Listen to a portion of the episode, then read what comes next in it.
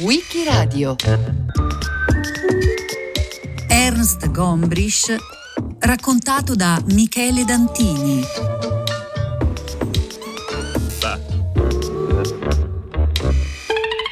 Ernst Gombrich nasce a Vienna nel marzo 1909 da una famiglia di origini ebraiche che appartiene al milieu artistico e intellettuale della città.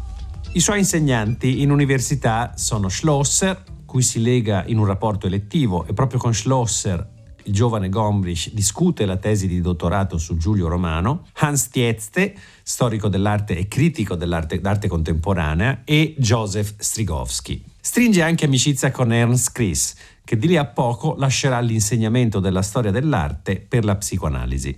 Nel 1936 troviamo Gombrich in Inghilterra. Uh, inizia a fare ricerca al Warburg Institute di Londra. Durante la seconda guerra mondiale prende servizio alla BBC come specialista delle trasmissioni radiofoniche tedesche. Nel 1945 infine Gombrich rientra al, al Warburg Institute e nel 1947 diviene cittadino inglese. Muore a Londra il 3 novembre 2001.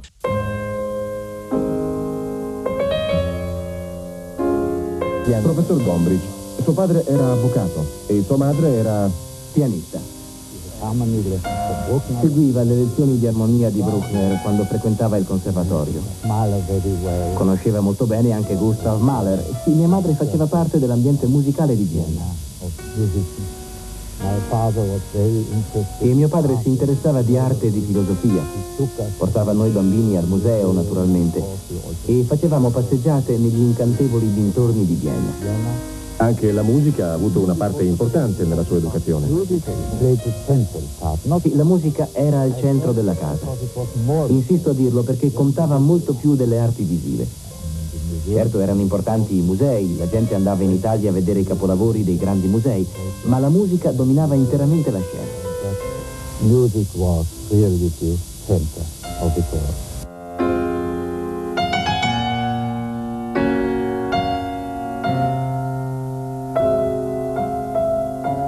Gombrich è uno storico dell'arte di grande fama, i cui libri si vendono a migliaia di copie.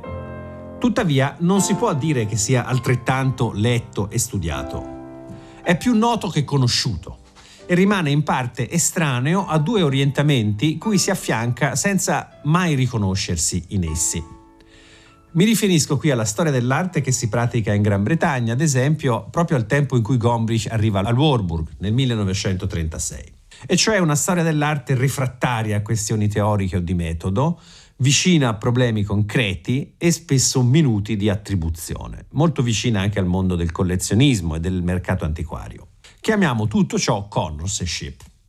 Ma Gombrich è altresì lontano anche dall'orientamento di studi, per certi versi eh, eh, antitetico, cui Abi Warburg, fondatore dell'omonimo istituto, aveva dato avvio a Amburgo, prima della morte di Warburg e del trasferimento dell'istituto stesso a Londra, e cioè l'iconologia, che è una ricerca del senso ultimo delle immagini attraverso diramate ricerche in ambito visivo, filosofico e letterario. Questo è un ambito di studi molto più lontano dal mercato antiquario. Warburg, cui Gombrich dedica una biografia che non è tra i suoi lavori più riusciti, aveva insistito sull'importanza di taluni modelli o schemi retorico-figurativi, le cosiddette pathos formel, o formule attraverso cui si esprime il pathos nelle arti figurative.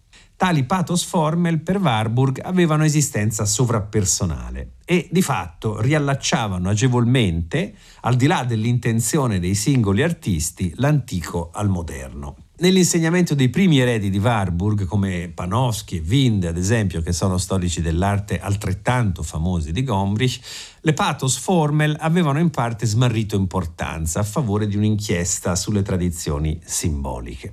Gombrich, che lascia l'Austria poco prima dell'Anschluss tedesco e conosce per esperienza diretta la violenza nazista e la persecuzione antiebraica, conserverà un sacro orrore per tutto ciò che, sia pure alla lontana, sia suscettibile di accostamento all'irrazionalismo o alla mistica nazionalista. Ecco allora che la sua ostilità per Wind, lui pure esule in Inghilterra, o l'indifferenza, a dir poco, per Panofsky, che invece insegna a Princeton, mostrano a qual punto la ripugnanza per ogni esito irrazionalistico sia attiva in Gombrich nel secondo dopoguerra, tanto da indurlo a emarginare studiosi di grande merito che, sembra superfluo ricordarlo, niente hanno a che fare con il Terzo Reich ma che agli occhi di Gombrich concedono troppo o hanno concesso troppo nel periodo dell'entre-de-guerre a inquietudini sia pur vagamente esoterico-mistico-iniziatiche. Né connoisseurship dunque né iconologia, ma scienza dell'arte. Così possiamo introdurre il punto di vista di Gombrich. Ma che significa qua scienza dell'arte? Beh, possiamo rispondere che si fa scienza dell'arte per Gombrich quando ci poniamo problemi che non siano di sola filologia attribuzionistica o altro. Chi è l'autore? X del quadro Z? In che anno è stato dipinto il quadro Z? Quali sono stati i rapporti tra l'artista X e il committente Y e in quale periodo dell'attività di X o Y? Ma ci si interessa di questioni più ampie e generali, che chiariscono ad esempio l'origine degli stili, le esperienze che spingono l'umanità sulla via dell'arte, il perfezionamento delle tecniche della rappresentazione. Ora, i problemi che appassionano Gombrich sono essenzialmente di due famiglie, di due tipi. Appartengono per un verso all'ambito della psicologia della percezione e per l'altro della storia naturale. Esemplifichiamo partendo dalla storia naturale. L'arte per Gombrich trae origine dal terrore del caos, vale a dire dall'angoscia che l'uomo primitivo non può non aver provato al cospetto di una molteplicità di fenomeni per lui inconoscibile e irrappresentabile. L'arte, cioè, nasce per lo storico austriaco nel cuore del mondo magico, da un'esperienza di smarrimento e vulnerabilità estrema. Rileviamo qui in quest'enfasi posta sul terrore una premessa di stampo simbolista barra espressionista.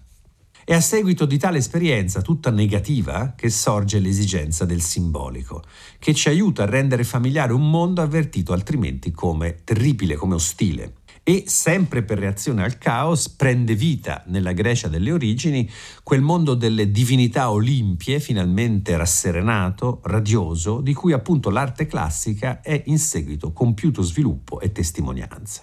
Gombrich è un apollineo, certo, ma da precoce lettore di Nietzsche sa bene come la bellezza abbia dietro di sé una preistoria, per così dire, tragico-dionisiaca. Abbiamo accennato all'espressionismo e abbiamo adesso nominato Nietzsche. Ecco, non importa quanto intensa sia stata l'adesione di Gombrich alla tradizione politico-democratica britannica, alla società aperta e ai suoi interpreti più illustri come Churchill, cui Gombrich stesso rende un segnaletico omaggio in arte e illusione. Gombrich non è però davvero comprensibile al di fuori di una trama di temi e riferimenti radicati in profondità nella cultura austriaca e tedesca tra le due guerre. Così ad esempio il rapporto tra antico e moderno, tra tradizione e innovazione, e così pure l'interesse per la psicologia o eh, l'esigenza di spiegare la creatività non in chiave di esperienza individuale, ma di norma e di convenzione. Così infine l'istanza di una scienza dell'arte, che oltrepassi l'arbitrarietà dei giudizi di gusto e soprattutto affranchi la disciplina da un'angustia avvertita come penosa e dalla subalternità al collezionismo e al mercato. Tutto ciò prende vigoroso impulso sia dalla frequentazione dei maestri, abbiamo già citato Schlosser e naturalmente di Chris, che Gombrich tuttavia non segue sulla via dell'applicazione della psicanalisi all'arte sia del rinascente apprezzamento per un'arte classica o classicheggiante, diffuso in tutta Europa nel primo dopoguerra.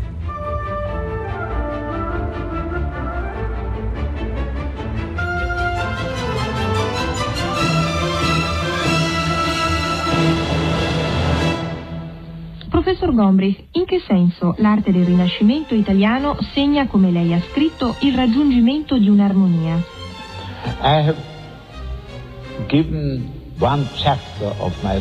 Un capitolo della mia storia dell'arte è intitolato L'armonia raggiunta e con una specifica intenzione. Ciò che intendo dire e che cerco anche di spiegare nel libro è che l'arte figurativa occidentale è percorsa da due problematiche. Quella del realismo. L'occhio del testimone si avvicina sempre di più a una perfetta illusione di realtà è quella detta della composizione. Nell'arte medievale troviamo uno straordinario equilibrio compositivo, ma che comporta una distorsione del paesaggio o dello sfondo. Ma ecco che qualcosa accade nel Rinascimento per un breve periodo. Valga per tutti l'esempio della scuola di Atene e di Raffaello. Vi è una completa rappresentazione dello spazio per le esigenze dell'occhio del testimone, ma anche uno stupendo equilibrio delle forme e dei volumi. E non manca un aspetto decorativo, se vogliamo, ed è ciò che ho voluto dire con l'espressione armonia raggiunta. La mia interpretazione, peraltro, concorda ampiamente con la prefazione del Vasari. Si possono avere molte spiegazioni utili, forse più di quante io ne possa dare explained by Vasari, probably better than I could explain them.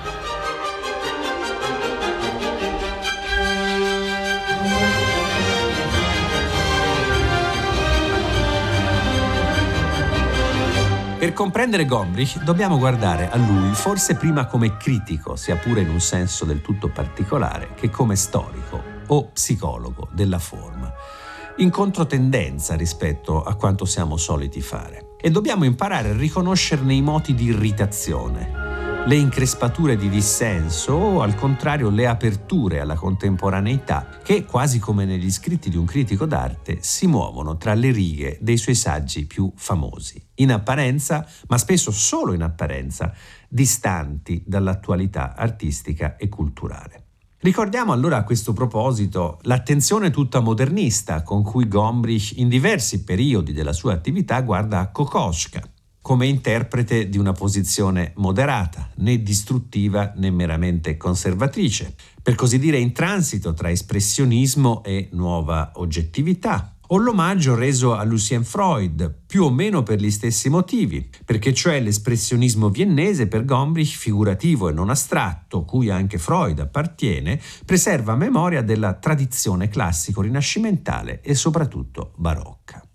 Gombrich, critico d'arte quindi e non solo storico, vorrei proporlo da questo punto di vista per certi versi inesplorato segretamente partecipe dell'arte e della cultura contemporanea con un'attitudine che potremmo definire inattualistica.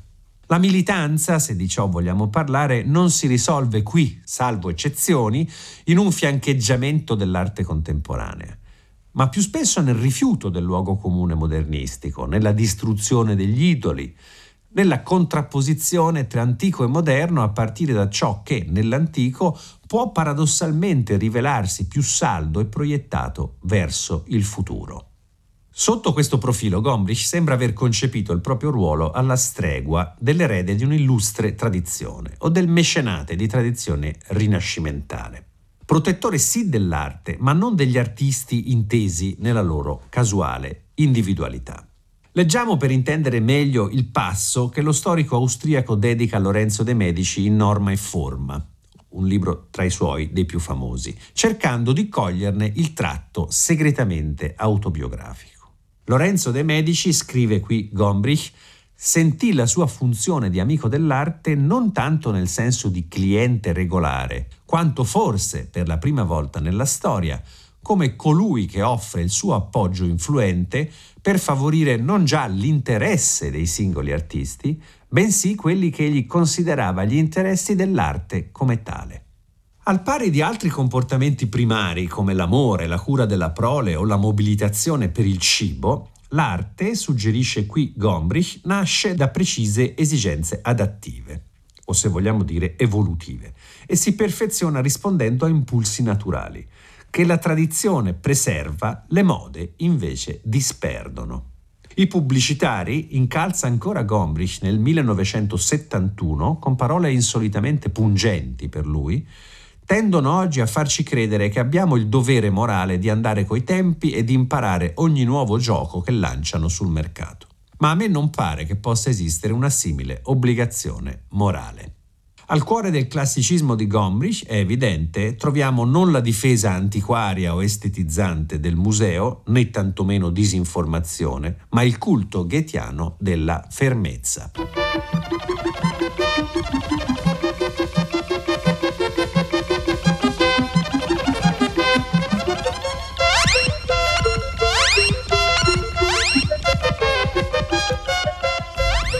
Gombrich, quali sono, a suo giudizio, la lezione e il messaggio di Corot?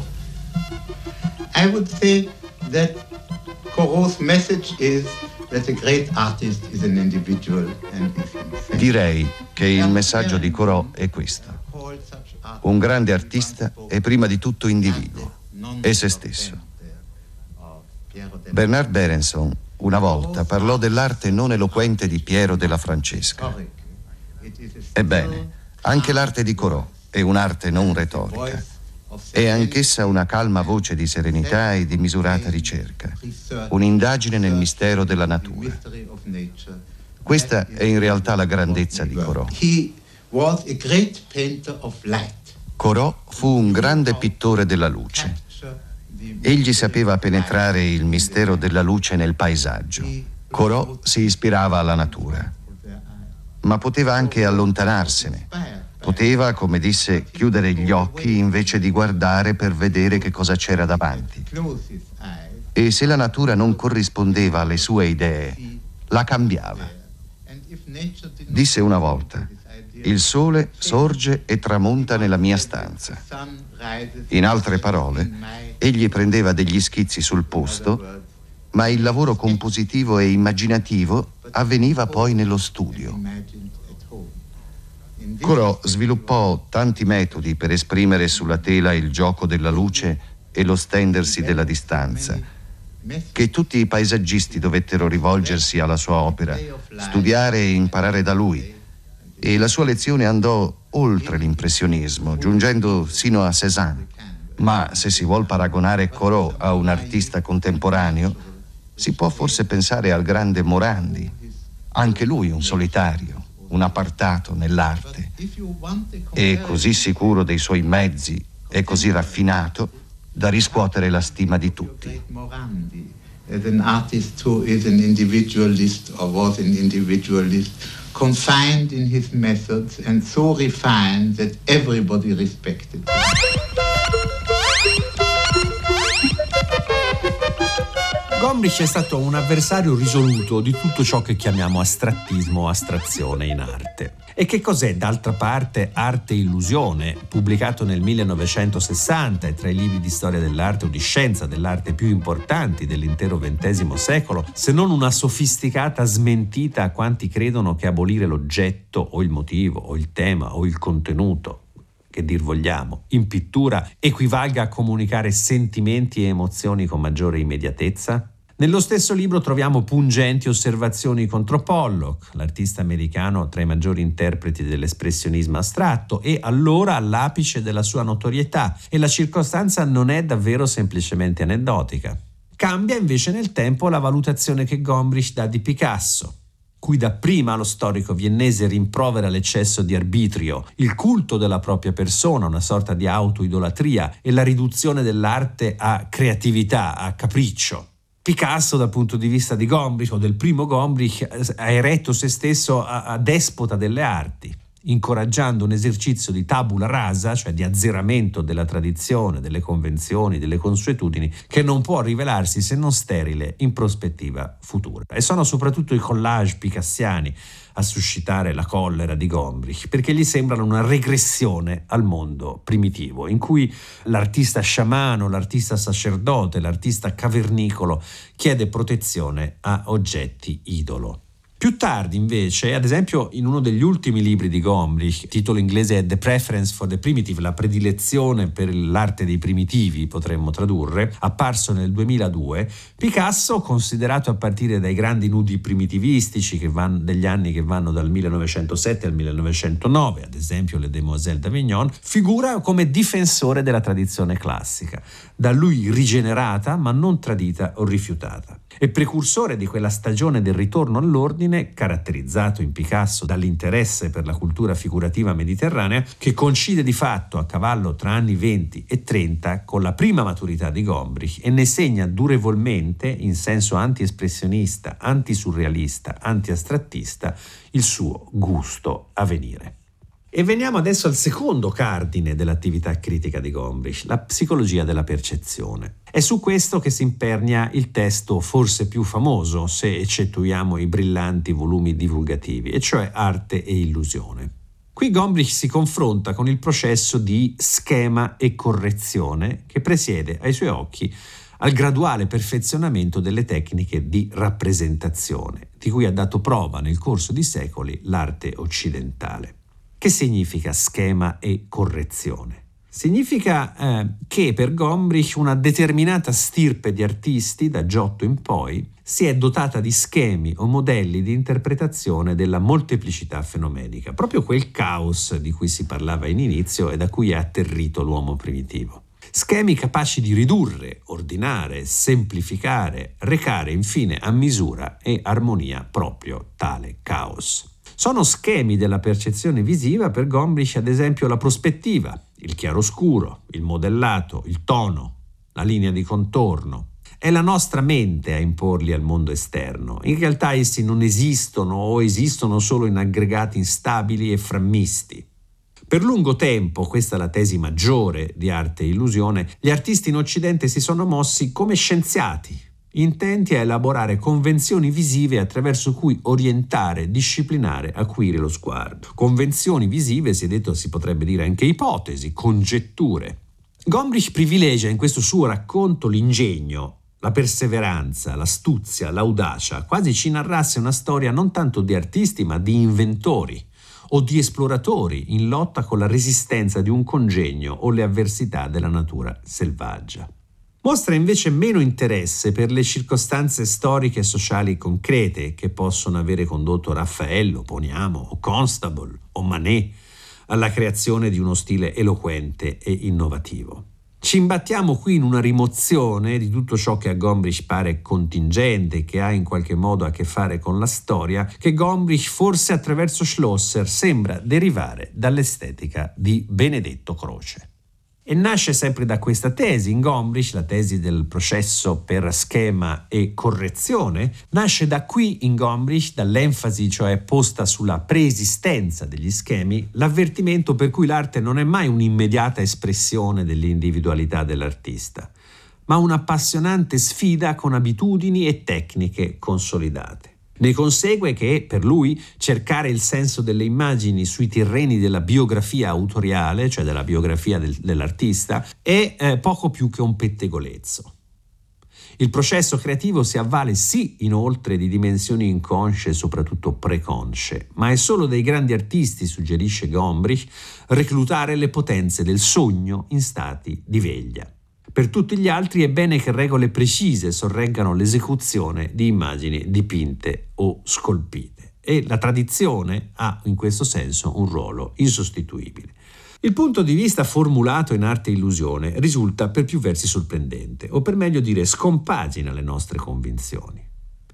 Innovative e sperimentali non sono qui le avanguardie del primo Novecento, che appaiono a Gombrich anzi spiacevolmente inclini a riproporre traduzioni figurative premoderne, immutabili e per così dire dogmatiche, ma invece il naturalismo 4-500esco, in particolare Leonardo, il più grande esploratore visuale di ogni tempo, così Gombrich, e ciò che ne è seguito prima della tumultuosa svolta romantica. Proporsi di fabbricare immagini naturalistiche non è per niente ovvio né banale, così ancora Gombrich. La categoria modernista dell'azzardo, che credevamo appannaggio dell'arte più recente, si sposta qui inopinatamente all'indietro, vale cioè per il Rinascimento, non altrettanto per il Novecento.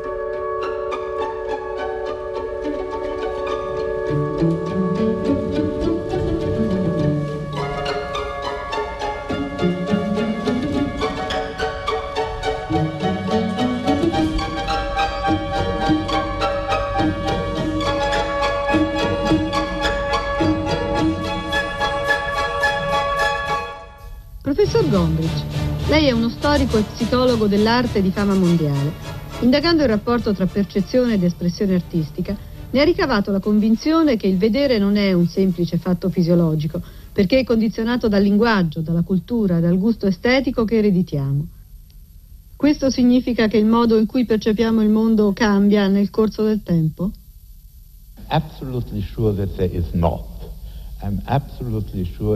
Sono certo di no, assolutamente. Ho la decisa convinzione che non vi sia una storicità del vedere. Il nostro apparato visivo, il cervello e l'occhio, che è di un'immensa complessità, non solo è del tutto simile presso tutti i popoli, ma anche in tutti i tempi. Resta uguale pure se scendiamo di molto nella scala del regno animale. È provato che gli animali, per molti aspetti, vedono come noi vediamo. Vi è un esempio interessante che ho usato, tra l'altro, in uno dei miei libri. Riguarda il mimetismo. Come si sa, vi è un insetto la cui strategia di difesa consiste nel camuffarsi e assumere le sembianze di una foglia d'albero. La foglia somiglia perfettamente all'insetto e l'insetto appare identico a una foglia, ma esso deve pure sembrare identico anche all'uccello suo predatore, altrimenti non servirebbe al principio di autoconservazione, secondo l'idea darwiniana dell'evoluzione. Insomma, possiamo essere certi che non vi è sviluppo o cambiamento del senso della vista nei tempi storici. Chi pensasse il contrario dovrebbe avere ben poca dimestichezza con la psicologia della percezione. Tradizionalmente, nella storia della psicologia, si credeva che solo il tatto desse il senso dello spazio e che altrimenti avremmo visto estensioni piatte e senza prospettiva. Ma era un grosso errore, poiché abbiamo due occhi e vediamo da due angolazioni. Ma è poi il movimento che ci dà infinitamente maggiori informazioni circa la distribuzione della luce in un particolare ambiente, nel nostro campo visivo. Il problema delle arti visive, dalla pittura alla fotografia, è che non possono imitare il movimento soggettivo. Il pittore non dispone delle diverse angolazioni del moto e l'invenzione della prospettiva è dovuta a un'astrazione del movimento rispetto alla staticità, poiché in realtà il dipinto non riproduce ciò che vedrebbe con un solo occhio un osservatore assolutamente immobile davanti all'immagine. Something will appear when he stands absolutely still and looks with one eye. Un'ultima considerazione sui compiti della storia dell'arte e il suo rapporto con la cultura generale. In più occasioni Gombrich lamenta l'eccesso di specialismo regnante negli studi universitari, molto per l'affermazione post-bellica del modello accademico americano. Insiste perché lo storico dell'arte non sia solo un archivista o un cercatore di documenti. Questa sua posizione non ha implicazioni solo disciplinari o di metodo. È in primo luogo civile, nel senso più ampio del termine, cioè può interessare ciascuno di noi. Esiste una trama di fili sottili che legano agli occhi di Gombrich la tradizione artistica occidentale nei suoi caratteri che abbiamo detto sperimentali e la democrazia liberale, teorizzata dall'amico Popper. L'una e l'altra rifiutano atteggiamenti autoritari. Ridurre lo studio dell'arte a una questione tecnica di breve memoria, dimenticare o rifiutare i classici, darsi in preda alle mode, può risultare allora dannoso anche per la sorte delle istituzioni di ciò che orgogliosamente chiamiamo la società aperta.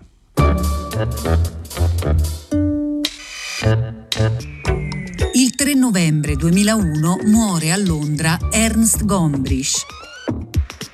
Michele Dantini l'ha raccontato a Wikiradio. A cura di Loredana Rotundo, con Marcello Anselmo, Antonella Borghi, Natascia Cerqueti e Roberta Vespa. Questa puntata è stata realizzata da Maddalena Agnisci. Per riascoltare e scaricare il programma vai sul sito di Radio 3 o scarica l'app RaiPlay Radio.